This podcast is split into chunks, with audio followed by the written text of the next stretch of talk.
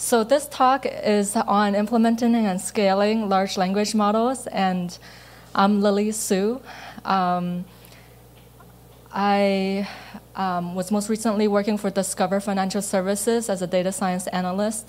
And in that position, I was replicating their underwriting and detecting patterns in fraud, as well as helping them um, validate input and output data um, with their mainframe to API microservices migration and understanding the business use cases and the business impact in their customer acquisitions.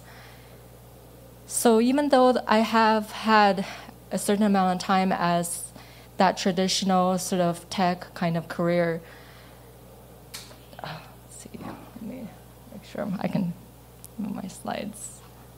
I think it's uh, this way. Okay.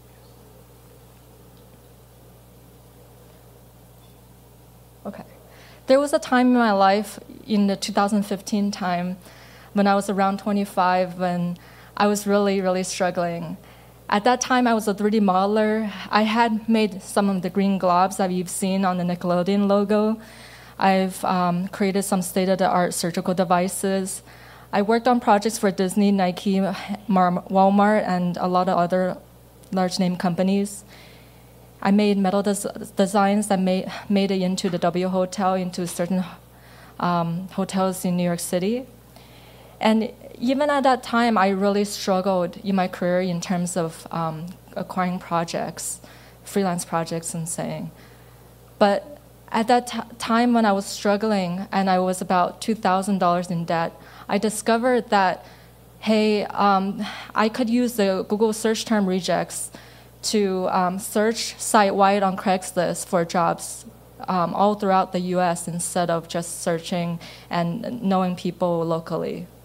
So that is that has become the that moment in my life was um, what caused me to um, become more optimistic on the power of technology because I really felt it um, back then. So fast forward to a few years later, and I was equipped with the tools I needed to build applications. And I came across another um, I would say, um, realization in my life. Um, there's a myth out there that um, where they say if you build it, they will come.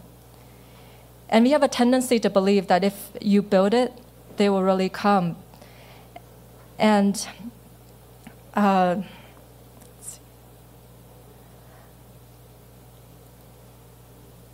I had built um, in about 2019, 2020, I built this natural language processing NLP application.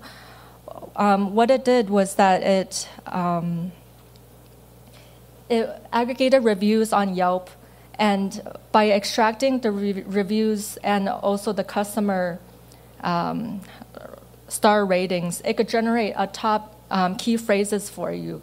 For example, half price beer Fridays. Um, uh, customer service as one of the low points, and it was able to aggregate this data.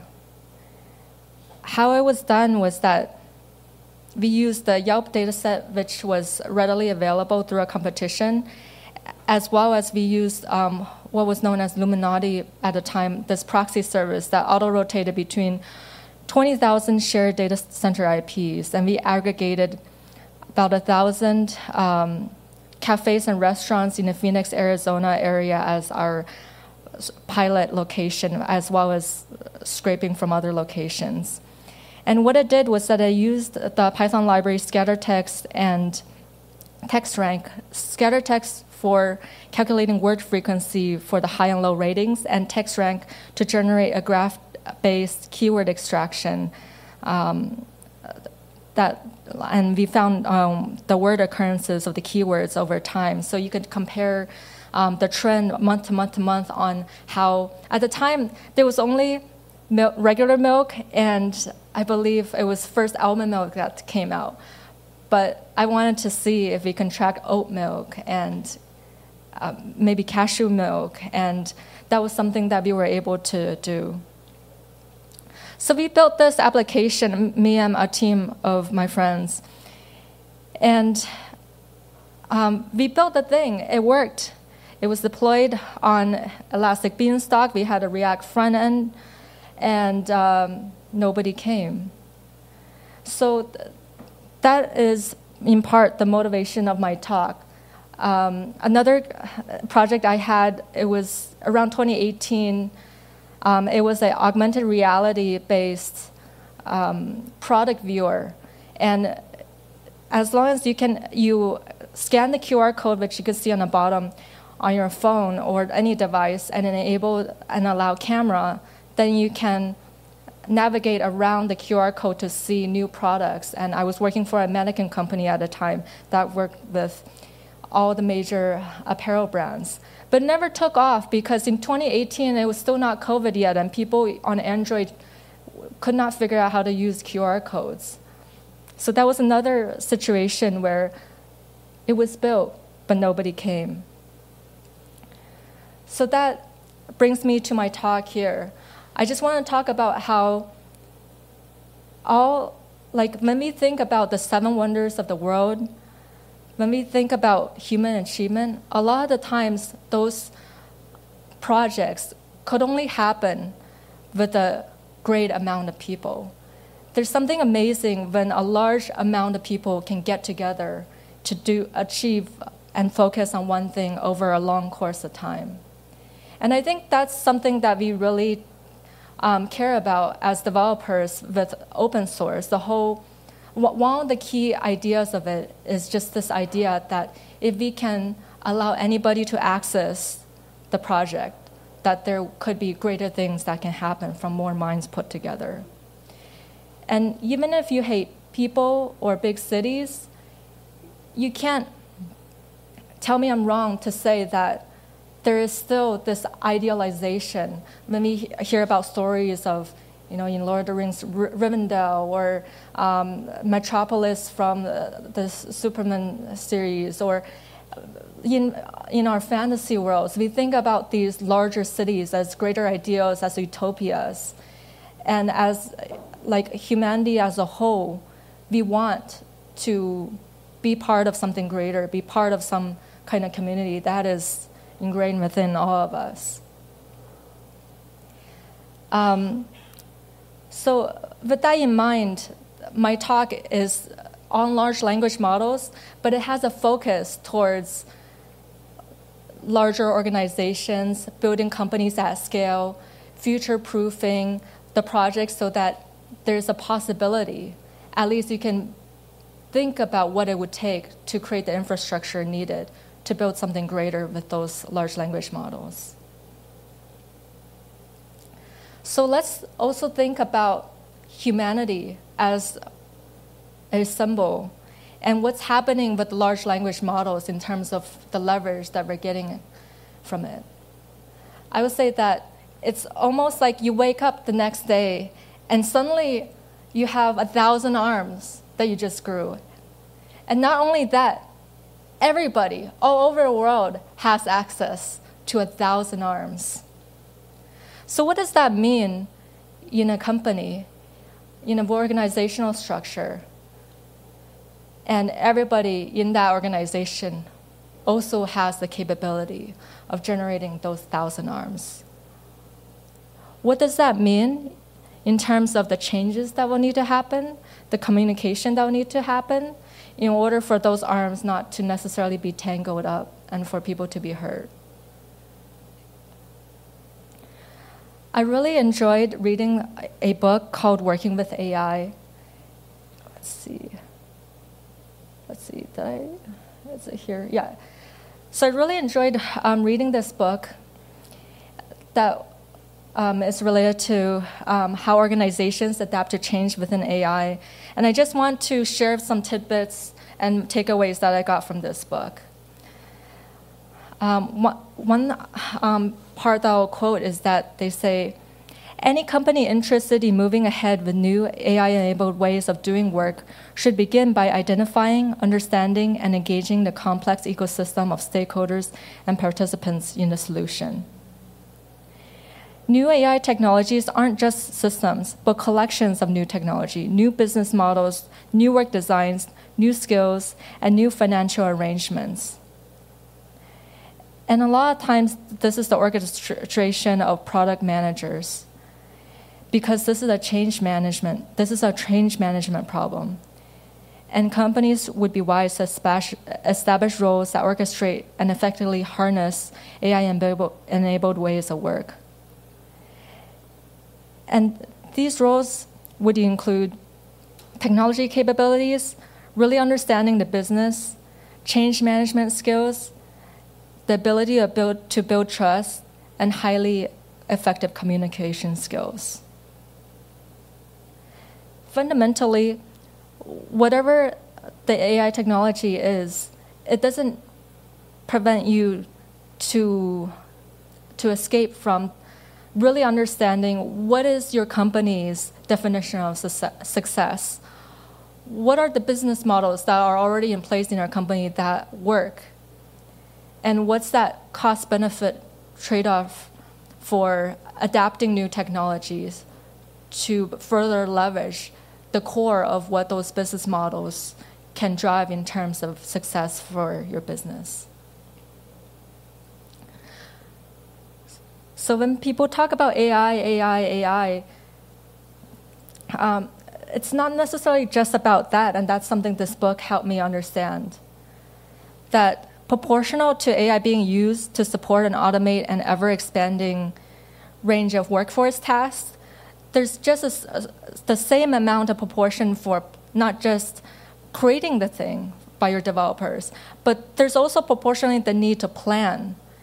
And yes, you need to create and deploy, and don't forget monitor, but there takes a lot of work to continually improve these systems. And these tasks really will take time. And as an individual, it's really important for us to distinguish ourselves, both in our cap- techno- technological capabilities and our, our ability to apply the technical to the business. Because soon, everyone will be expected to have a certain amount of technical chops. It's not necessarily whether or, or not there's going to be a business IT hybrid role. It's a matter of the fact that there is, every role is going to be pretty much a business IT hybrid role. It's just what type of hybrid to what degree. So I want to talk about some of the business use cases that the book identified on uh, platforms that are in use today. Um, they have to deal with um, these aspects, which are, for example, ana- analytics exploration, transactional sort of uh, automation, automated decision making, such as uh, you know your top 10 dis- diseases. These are the top 10 um, recommendations for making decisions X, Y, and Z.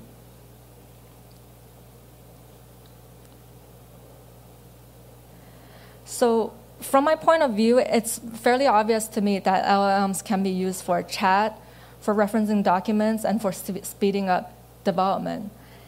What I can say based on the things that I just talked about was that when I was at T-Mobile in 2021 and part of 2022, I was in a um, in the procurement organization, and we were developing internal company tools that helped the big spenders, the people who were um, negotiating contracts in the millions and billions over the next course of one to five years or even longer, helping them create tools to, to better save the company money because negotiating just a little bit of that contract can save millions.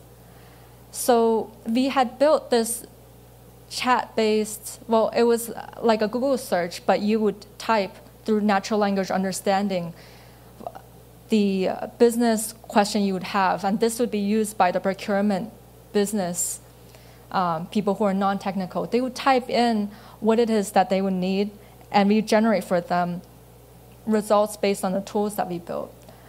But what the organization realized is that it wasn't very effective because we had already trained these procurement um, executives to use very specific tools that were extremely targeted towards what it, it was they needed.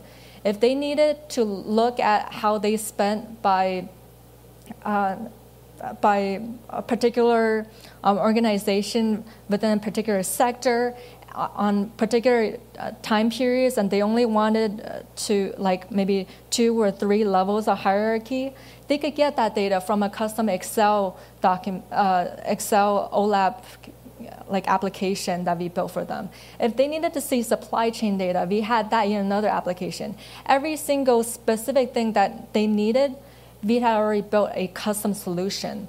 So that's why chat wasn't necessarily enough. So in this talk, what I am going to actually focus on slightly more with everything that I'm going to talk about is more on the referencing documents side. Because what I know is that every company has a lot of unstructured data, and that data can um, be leveraged. And it, there's a reason why the companies are keeping that data, and it's because it's useful in some way. I'm talking about, you know, logging, past transaction data, all sorts of data that the company might not be leveraging, but could be insightful in terms of um, being beneficial to business. So, since we're in a developer focused space today, um, I want to share a few links with you.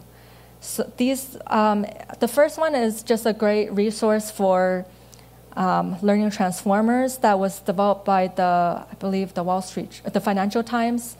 And then the next three QR codes, um, and the bit.ly links are kind of hard to see, but they're um, Colab notebooks that you could run. Um, there's a LangChain demo. The API keys no longer work for that, but you can see the outputs, but you could put your, your own API keys. Um, there's an embeddings Colab notebook, so then you could look at how to visualize um, words across a graphical space. And then there's like a transformer, building a transformer from scratch example that's based off of the, uh, it's largely from the hands-on machine learning book by Aurélien Géron. So I just want to take us back a little bit for a little bit of a review here of um, embeddings.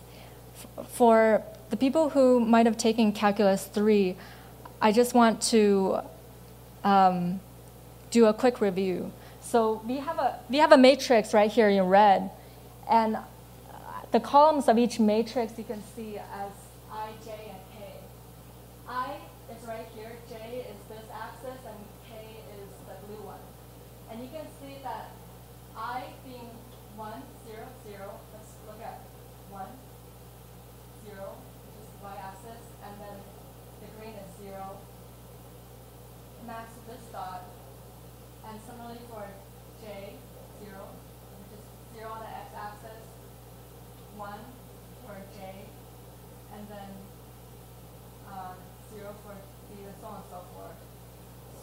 we can start to think about uh, word vectors as these columns right here in the matrix.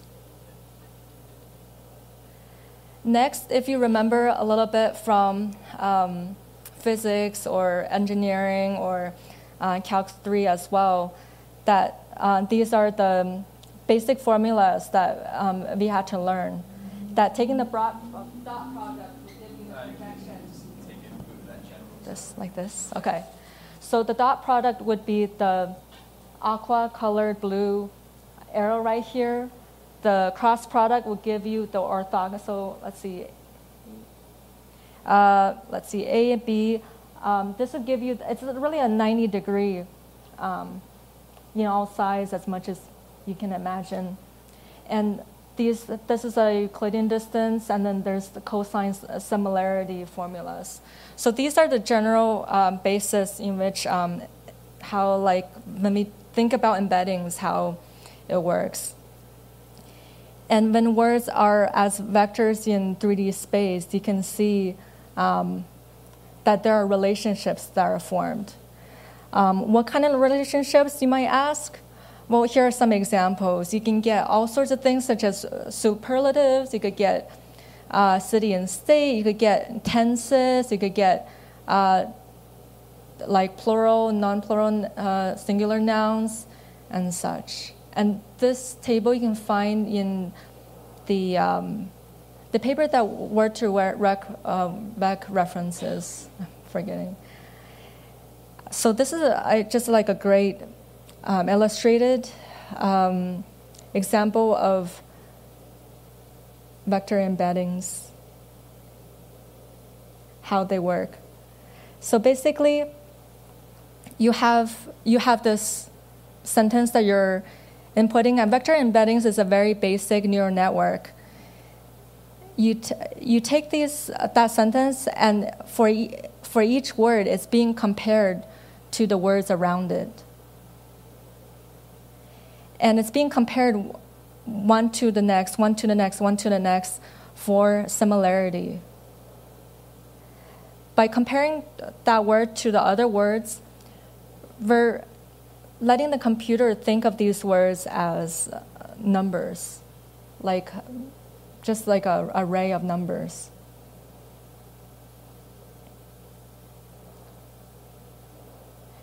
And once you have the word vectors, you, you'll start to be able to see that there are similarities um, between the words that tend to occur really um, closely together.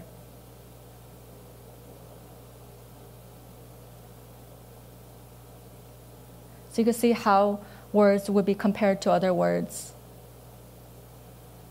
I'm going to give a more architectural example of how actually um, transformers work. So transformers have the embeddings model inside of them, but they just do more. And um, the um, so in the beginning, when you feed a sequence, well, like a sentence into a transformer, the first thing pretty much that it does is that it calculates position encoding.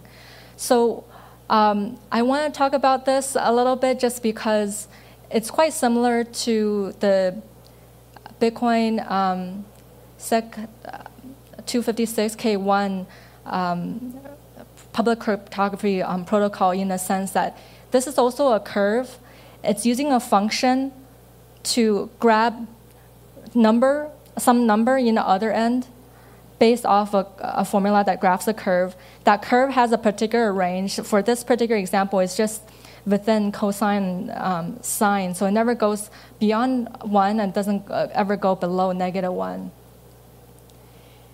And um, and if you're slightly off by a little bit, that's not okay. You're using the aggregation of plotting certain um, points along the sine and cosine curve in order to determine the position of a word, to, to save the position of a word. And so, what this means is that if whether your sentence is just three words or 50 words, we can use the same formula, and it's, it's something that's generally easy to calculate for the computer. What you can see here is that, uh, well, I'll go to the next one. Next one's a little bit better. So, what's happening is that the first word is squatch. So, squatch, um, squatch, you could think of that as the first column right here. So, when the so with position encodings, the the odd are, I believe, um, sine, and the even are cosine. I might be wrong with that, but nevertheless, you have um, you have the position of the word being based on the sine being like squashed together, so so that there's a like a greater amount, like a shorter amount of periods, and that is mapped to another sine function that has a greater amount of periods and so on and so forth. So by extracting where that point lies on that sine curve, and so this is the first embedding, so we're here on the x-axis, but we grab the items on the y, the positions on the y-axis. Those numbers are the one numbers that we save. Well, besides the x as well, but the y-axis ones really determine the position of where that word is. As you can imagine, um, positions are really important. Um, in this particular video by uh, StatQuest, they have an example of the squash eats pizza, where the squash was like yum, and then um, the reverse would be pizza eats squash, and you know squash goes yikes. Um, he does such really great um, like voiceovers for squash, but you can see that it really matters. Words are also um, compared to other words in this particular way. If you remember that example that I had with zeros and ones, it's pretty much a similar um, concept. So we can think of these columns as vectors, if you will. Or maybe in this case, you want to think about this um, horizontal, horizontal part, they could be a vector as well. And that's how pretty much embeddings work. You're um, getting the similarity between the, the, word game versus other words. And of course, it's most similar to itself, so the, the uh, score is higher. So with multi-headed attention, um, what's happening is that instead of always comparing just start from the start of the sentence, you might start from the second word of the sentence, third word of the sentence, and so on and so forth. And uh, it's a little bit more complicated than that, to be honest, because um, there is a key and uh, value aspect to it. Uh, the, the key is uh, two, uh, two values, and the um, query are, is also a pair. And for each other word that, well, your word has a, key, a pair of keys, the other word has a pair of keys.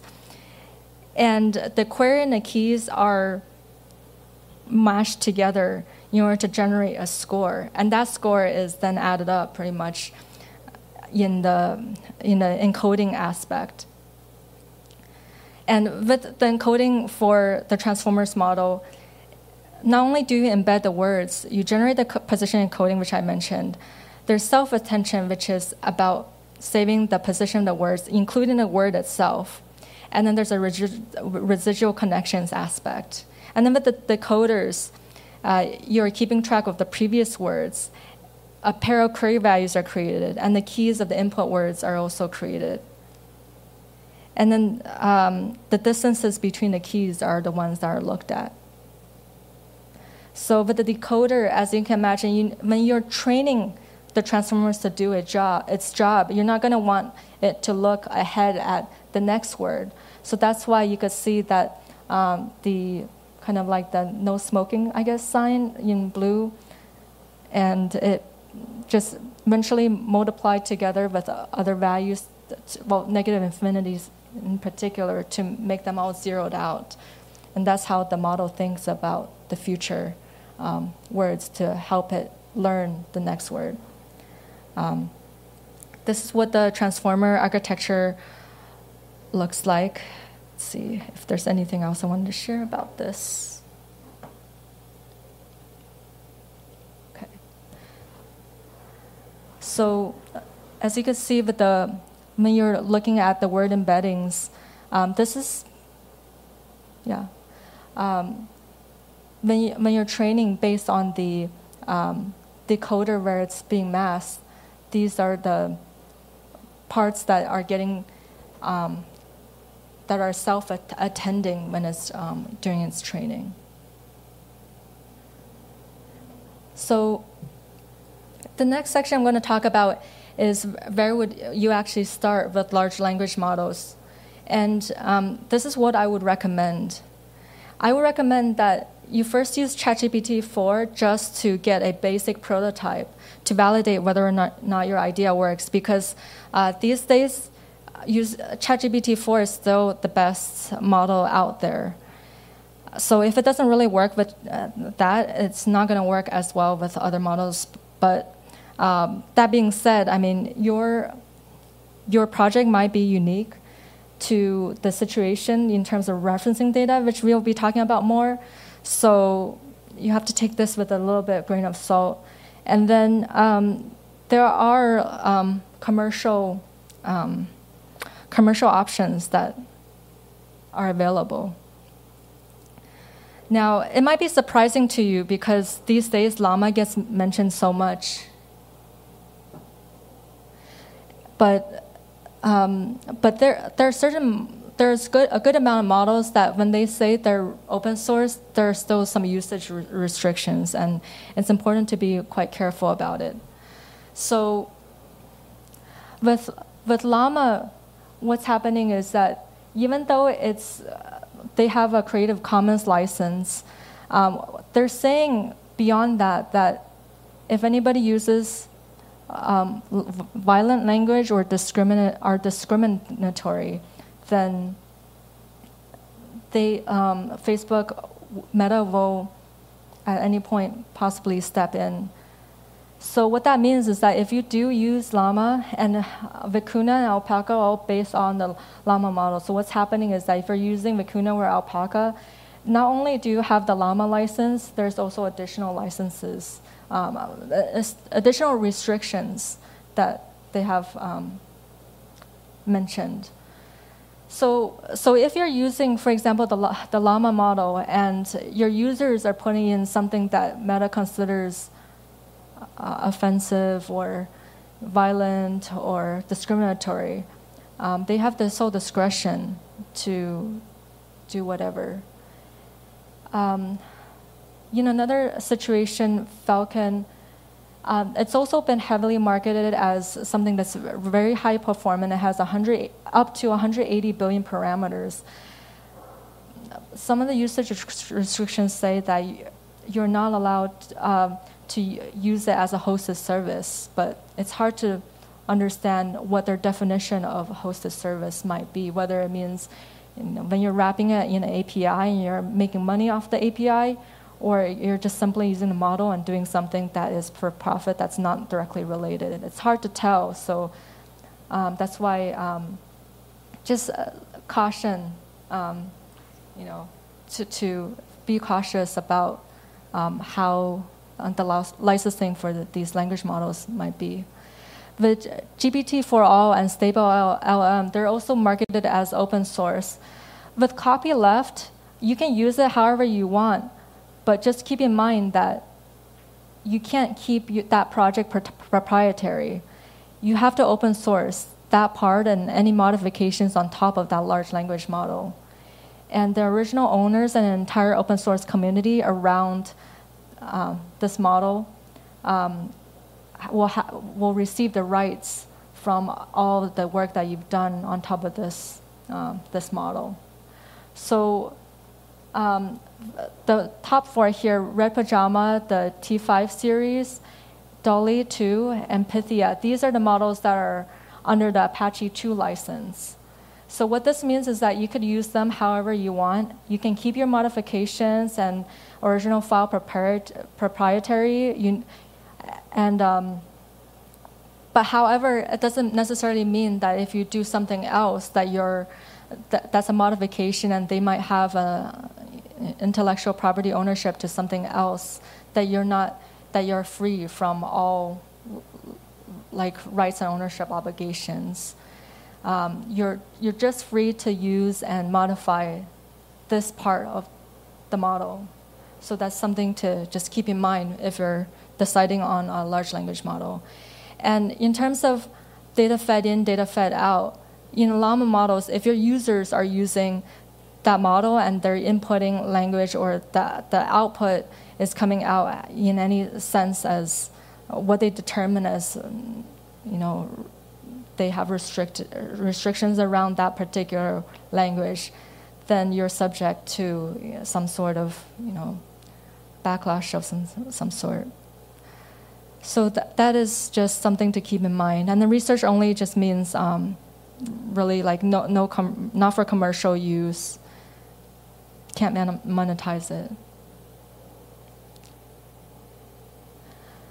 I'm going to talk a little bit now about LangChain. I think that it's a great um, tool to get started um, with large language models just because you can swap the models in and out quite easily.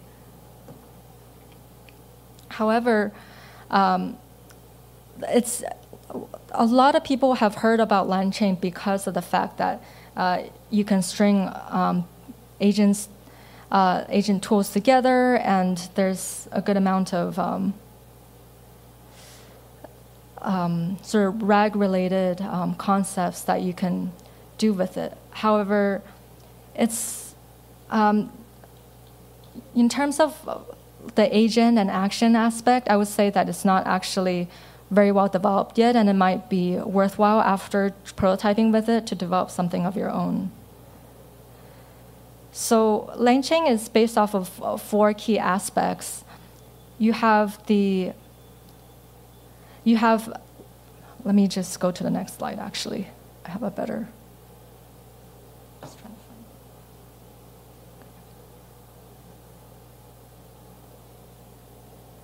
Okay, so with LangChain, what you have is that you have you're able to adjust the uh, the template of the prompt. So that could be um, you just put in a basic prompt, or you might have the, some other options in terms of the formatting of it. There could be multiple prompts that you could put on on there. I believe um, like there's different structures you could use. And then there's a ch- chat models class, which contains a large language model, and you could swap them in and out. It's almost like a, just like different APIs. And then you have the output. Sorry, let me see. Yeah, so with these few lines, what's happening is that you're inputting some text information that you want to reference. That's in the information part. Uh, the summary template is being fed into the summary, uh, the prompt template area. The prompt template is pretty much the engine that kind of just like you're putting in uh, the, the text, and then which includes your prompt. And you can see that my prompt has like three different steps. It's asking for extracting the most highly voted title based on the number of points on the information, and the information is um, hacker, hacker, hacker news from uh, October 11th, just a few days ago. Um, so it's able to perceive and figure out the structure of the text that I input to extract the highly voted uh, title. And then it summed uh, all the points, and then it gave a percentage and gave me a percentage, and this is pretty much the output. So as you can see, what's great about LangChain is that you could really quickly, uh, in a few minutes, generate something, and you can just start prototyping right from the get-go, and that's really um, what it's great for.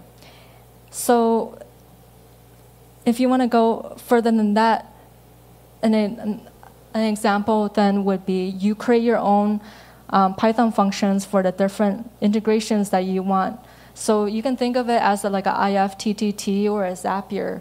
They already support 515 plugins. Recent, I saw this this week, but this is my own like another like free API. So it's you're not limited to just their plugins. Any pretty much API will pretty much just work. Um, you also have the option of document loaders, vector stores like vector databases, callback functions, and tools and toolkits. So what that means is that you can have your prompt ask it to choose for you what are the integrations that it needs. It, it makes a decision, and how it makes the decision is that it thinks about your prompt in terms of reasoning, and then it creates an action, and it does that over and over and over and over again until it gets the result. Um, so this is what it's like known for. This is like the chain aspect. It's like I said, a number of tools that you see. I only have two just to fit it in this screen, but it's a chain of tools, and it just reasons and acts, reasons and acts. I would say that this particular field, though, is not extremely well researched yet, and there's a lot of development that can be done. And but if it works for you, then great. It's, it's really dependent on the, um, the use case. So then I have an example of an output here. So, for example, what might happen is that I believe that, so here my API call um, made a search, but my search term returned no results. So then I reasoned to, to kind of auto heal by trying to search for specific terminology like the keyword that I gave it, but on Google instead. So then it generated an output for me anyway because it, I believe, saw that it was just, it was going to search the API and then search for Google to append and supplement the, its information. So I got a result in terms of the output, but internally it was able to kind of auto sort of fix a kind of like a technical failure. So that's what might be interesting, and that's how um, large language models can speed development uh, in terms of um, uh, like working on some sort of um, projects that you're building. So actually going back a little bit more to to the large language models, something I want to just point out is that the language models have a limit in terms of what you could actually input. So the token limit here has to deal with uh, the token. So it's almost the number of words, a little bit um, less or more. And um, for a lot of these models, you're really limited to maybe around like 2,000 words, 4,000 words, um, except for the long T5, which has 16,000. But it's not very well used as far as I know. A lot of the models, they even just have 15, uh, 512 tokens that you can actually input. So what that means is that um, the way you can bypass it is to use vector databases. And vector databases really is just a way to, uh, it's just a place where you can store the vector data of the word embeddings.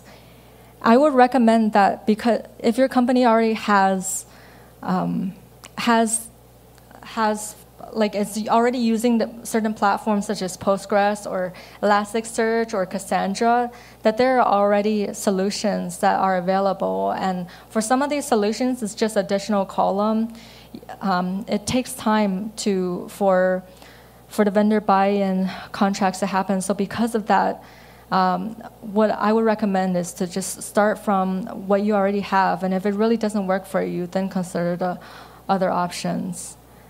In the end of the day, um, it's not necessarily my understanding that hard to store, you know, array of numbers. It's just about um, speed and scaling and compute. Uh, I can re- recommend some sources such as um, there's a ANN benchmarks um, that's open source that benchmark the vector database um, sort of metrics. But it actually widely varies depending on your use case. Summarization is going to be different from translation and so on and so forth. So I want to talk a little bit about um, like funny names that um, distributed. Um, distrib- distributed and parallelization sort of uh, processes have in like in this space some of them for example are like DeepSpeed and PipeDream which i think are hilarious um, these are some of the notebooks that can get you uh, started in terms of, for example, um, like understanding how to go about starting to use Horovod or um, LoRa or configuring DeepSpeed.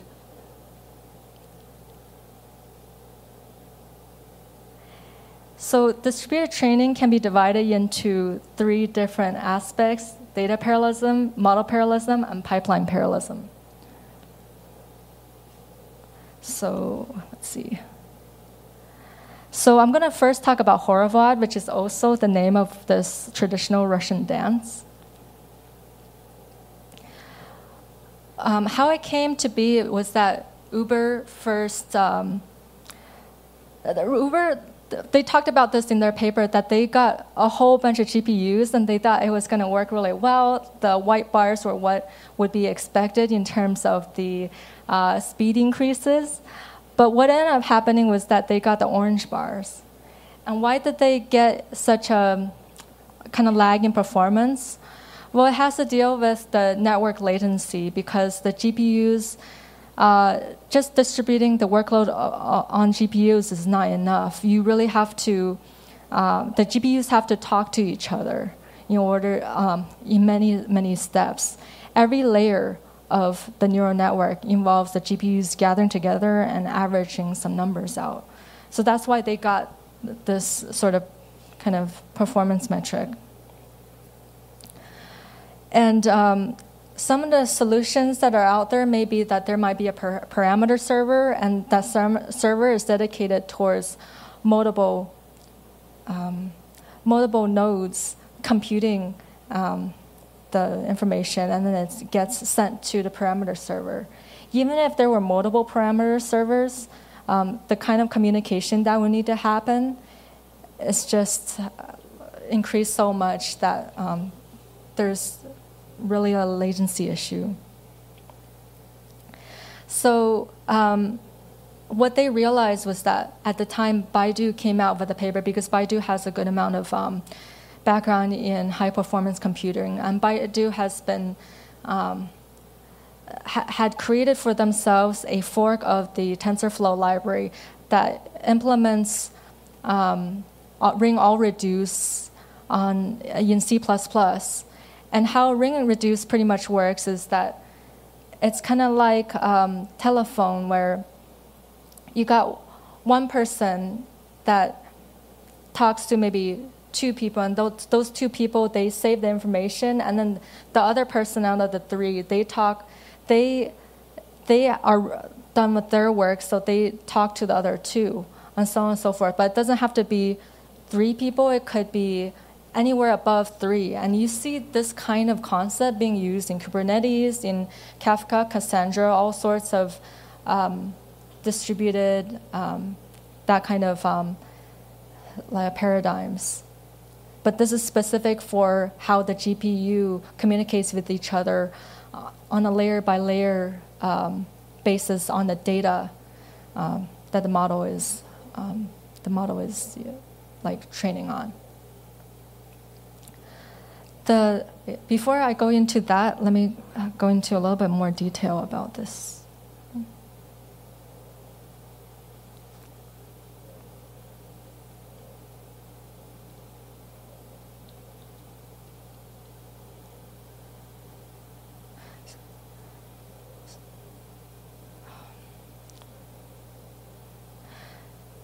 So specifically, um, it's the let's see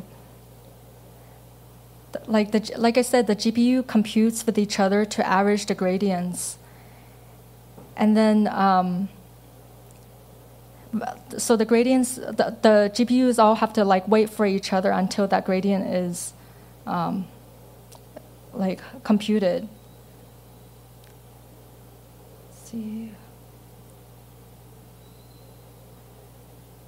So in terms of the averaging, like with all reduce, then um, the um, the nodes just make sure that they obtain like a same final res- results. Um, the there like in that particular process there is like a synchronous aggregator and then it waits for all the gradients to be available um, before it computes the average gradient. Um,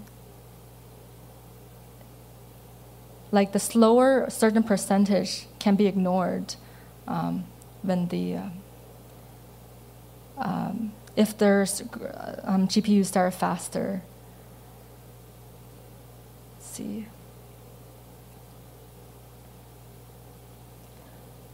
Um,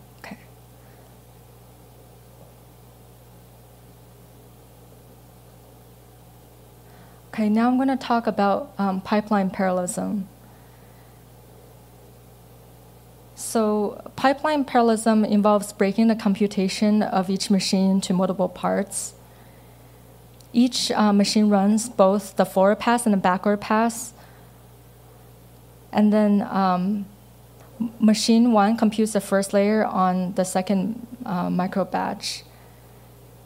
Uh, let's see. Hold on. Sorry, I had notes that I prepared for this. Um, so with uh, DeepSpeed, actually, oh, sorry, it was PipeDream that I'm doing. Let's see. Right, so because, um, so basically PipeDream keeps avail- like all available GPUs productive by partitioning the different layers of the neural network. Um, it also has a versioning system for the different model parameters um, for the backward pass. It schedules the forward and backward passes in a round robin fashion.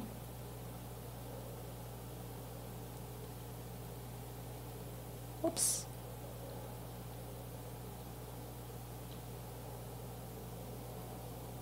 Okay, great. So the model is partitioning the stages, and the GPUs are assigned uh, like certain stages. So what that means is that layer one and two might be considered one stage, layer three might be another stage. Each layer or multiple layers would be one stage. And then the pipe, PipeDream is considered to operate at a runtime where the machine learning worker, like which has pointers that inputs certain data. It's like a almost like a scheduler. So the steps that are involved are that the input creates a mini batch to forward work. The machine follows a scheduling algorithm. It's called like 1F, 1B. And uh, basically, it's when you're seeing this diagram, it's pretty much operating this like like in a very low layer, like the memory level.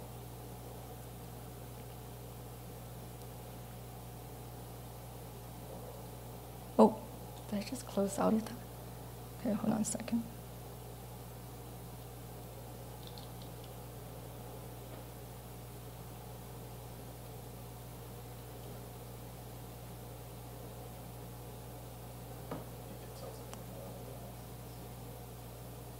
Oh, okay. Yeah, that's much better.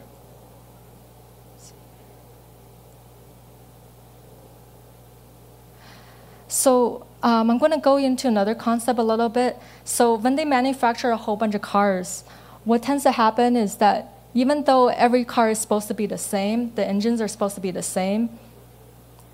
Actually, um, when those cars are actually on a, in a race, there's always going to be some cars that are faster than others.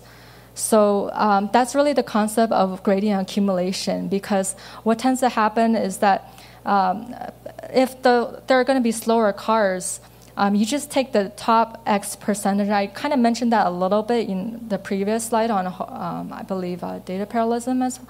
But basically, gradient accumulation, it does a little bit more than that, but the general concept is that um, every once in a while, instead of at every step, the gradients would gather together kind of like aggregating or accumulating to catch up with each other.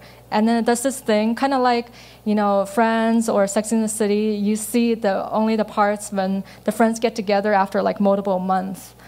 And um, like I, like I mentioned, the X amount of the like lagging GPUs are then just not uh, being used. And this um, gives a tremendous amount of speed up. Um, and then, like DeepSpeed is something that's also being used a lot recently. So what DeepSpeed does is that actually combines a lot of different mm, concepts of model parallelism and pipeline parallelism. I would say kind of data parallelism as well. Um, it's really uh, um, in term like an invention of two parts, and it's actually resting on a whole bunch of um, previous research, like PipeDream. You can't really um, have it do what it does without PipeDream. So uh, there's the DeepSpeed transformer, which is like I mentioned, it's like a transformer of its own, and then there's a zero inference. So the DeepSpeed transformer, what it does is that it's uh, like it's a transformer that's specific that to like a GPU optimized system, and it's meant to obviously like minimize latency and maximize throughput. But it does that by um, solving the problem of how in the past when you're computing i mentioned before like queries and keys those queries and keys they rely on previous information. So there's all these data dependencies. So what it does is that like recognizing that because um, there's all these dependencies on previous work that has been done um, that's a huge amount of like um, sort of latency. So it does what it's called global synchronization which really um, takes all these items that have dependencies in the data and it like creates one chunk so that all of that fits into one thread and a new kernel is created out of that one thread. My understanding is that when a new kernel is created, it's uh, like a difficult process. Um, so what they do is they make sure that the batch sizes are increased, so then there's less of a bottleneck in communication. And then the um, transformer has all these operations. So it isolates the data based on what those, um, uh, yeah, like the data is dependent on. And then the uh, uh, kernels themselves are also um, fused um, based on like these like element um, wise operations. And it's using a particular type of scheduling strategy. And then it also uses um, tensor slicing, but I think I'll mention that later. And then the other aspect of, uh, of um, what DeepSpeed does besides the uh, transformer is uh, like zero inference. Inference just means that after you train on something, it's, it's um, giving you the results. Like, like after it's trained on something, the model can be used so you can input things and then give, get you back the output that you need for new, for new data. So um, with zero inference, it uses the GPU to support large batch sizes. And um, uh, the large batch, batch sizes usually are what's um, causing the latency of fe- fetching the model weights. Um, it, it's specific in utilizing also the GPU and an NVIDIA specific memory store um, to store the model parameters. Because what they also realize is that there's certain um, data that you don't really need to fetch until maybe you need to fetch for the next word. So because of that, um, what they realize is that any particular institution that is training a large language model, they they already have like if they have the GPU, they also have a good amount of CPU and um, you know since it's in the video graphics card, like they also have that aspect of memory, the NV, um, ME memory. So because of that, they're storing the extra data that they don't need right away into other aspects of the computer. And that way it limits the GPU memory so that the GPU can do its best work. And then besides that, there are other things that they do, like the gradients are quantized, which means that they're compressed um, in terms of their data format. And then gradients that are close to zero are set to zero. And then it kind of does kind of like a data lake kind of, uh, what do you call it, like data differential kind of um, sort of function where it transmits the difference, which is the error between the original gradient and the quantized version. So it's only saving the difference instead of um, grabbing the actual item and then um, doing the subtraction and everything, it just gets the, the, the changes. So, um, let's see. And then also uses tensor parallelism, it, which splits the individual parameters across the multiple GPUs. The um, gradients and optimizer information are divided into stages, and um, compressed independently and the co- compression is parallelized. And then it also uses a mixture of experts where um, the data layout transformations are combined together into one kernel, and just by doing that, it causes, um, according to them, a six time reduction in the latency related to, to what they're doing there. Um, it, it, fixes like a, a gating um, function that's been causing latency overhead as well.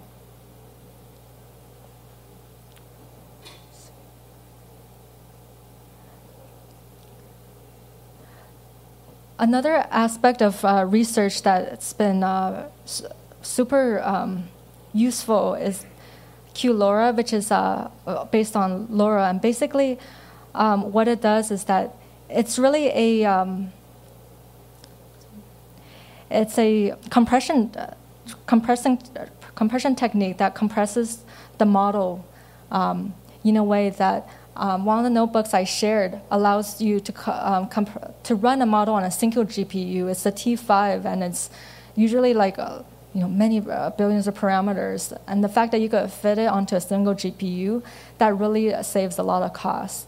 So what it does is that um, it crea- created a new data type, which is considered the 4-bit normal float.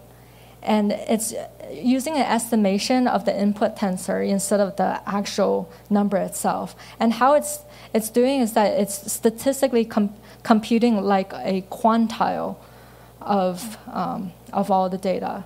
So, so that really saves a lot of space. And then when it's doing this process of compression, it's doing it twofold. So it's quantizing the quantization constants. And then it uses a particular kind of product out of uh, NVIDIA sort of unified memory system.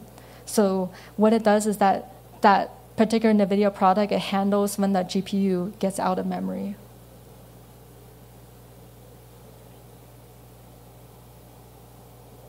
And this is an example of um, what's going on here. If you missed the notebook part and um, any of these um, concepts are of interest to you, um, here are the notebooks again.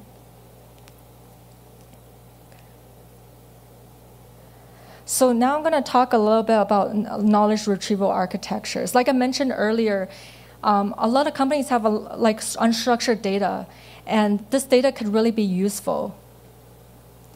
And um, and like I mentioned also that there's this like limited context size. Uh, ChatGPT 4 has uh, 4,900, uh, 4,096 token, like a 96 token limit. So with that, um, like these, like the knowledge retrieval architecture can help with that. Uh, in addition to making large language models uh, um, just perform more, um, perform better based on data that specific data that it's retrieving. So Realm is really a BERT large language model, and it's just trained on uh, Wikipedia.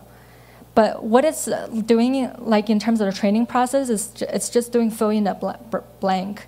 It's like in the paper, it actually talks about it as almost like copying your like copying homework, like in terms of because you're running a large language model and then you're using this additional architectural concept to um, extract from documents to get the answer.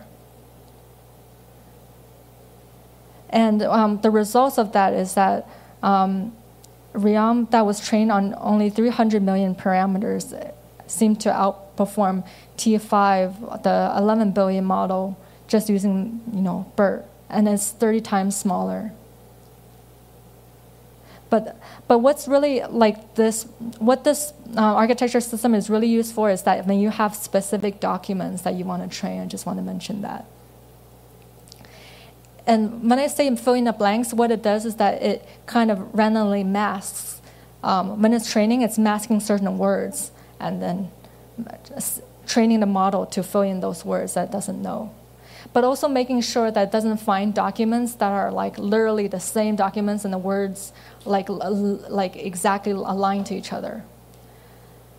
With RAG, which I'm sure a lot of people have heard of, it's really everything that Realm does, but it's just um, fit to not only just the sequence, but also uh, the token, but also sequence. So instead of just filling the blank for one word, it's able to do a question answering method so that they can generate sentences. And because they can generate sentences, they've really developed metrics in terms of how to measure um, the performance of the model to detect which of the top 10 sentences are better than another. So it's ranking like a talk's X amount of um, sequences, and that's what it's pretty special about it.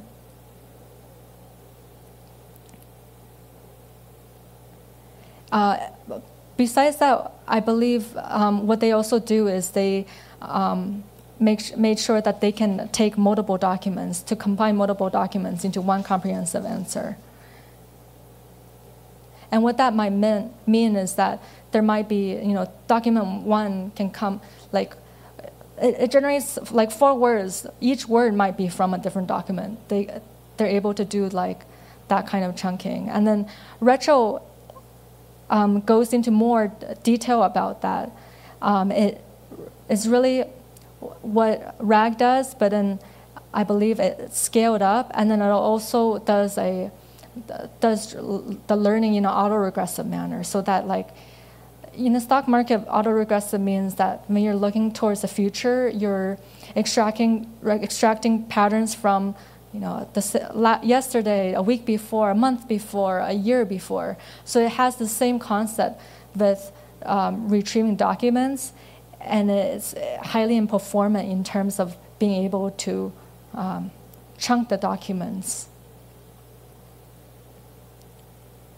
And because it's autoregressive, you don't necessarily need to feed in uh, particular documents, I believe.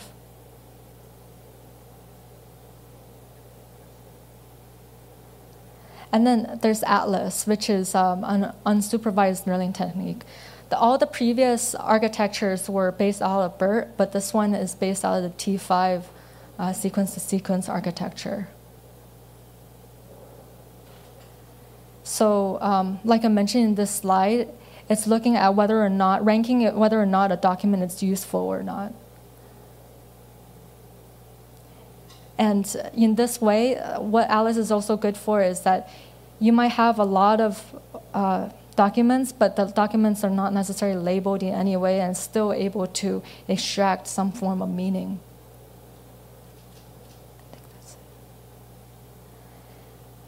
So besides uh, the knowledge retrieval architecture, that's just one like one technique to extract and validate um, truth and information, further information about the output that you want. There's also knowledge graphs. Um, these are some of the aspects that knowledge graphs can be useful. Um, you can get, you know, context awareness, helped in um, the recognition of like people, places, organizations, and then it can capture semantic relationships. So, so besides just like person and cat, it could be like person owns cat. That owns is like part of the line that's connecting the dots between person and cat, and that line might be useful for your use case. And then structured, uh, the structured basis for fact checking. So it can validate claims, it can ensure the accuracy of information. Um, there's a good amount of doc like um, writing out there, but this is also still like an open domain of research. So I've just extracted some of the um, industries where this particular um, method could be a good use case for.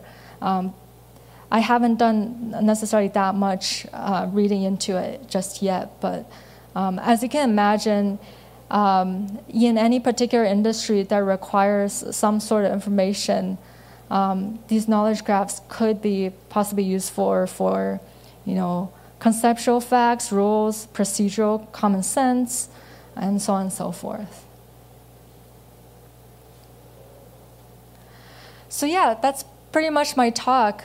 Um, I hope that was uh, interesting to you, and uh, love to hear what your use case would be for uh, the work that you're doing with large language models. So feel free to reach out and connect to me on LinkedIn. I'll share my slides with you guys if you connect with me on, LinkedIn as well. And uh, let me know how I can, you know, help you with the use case that you might have. Thank you.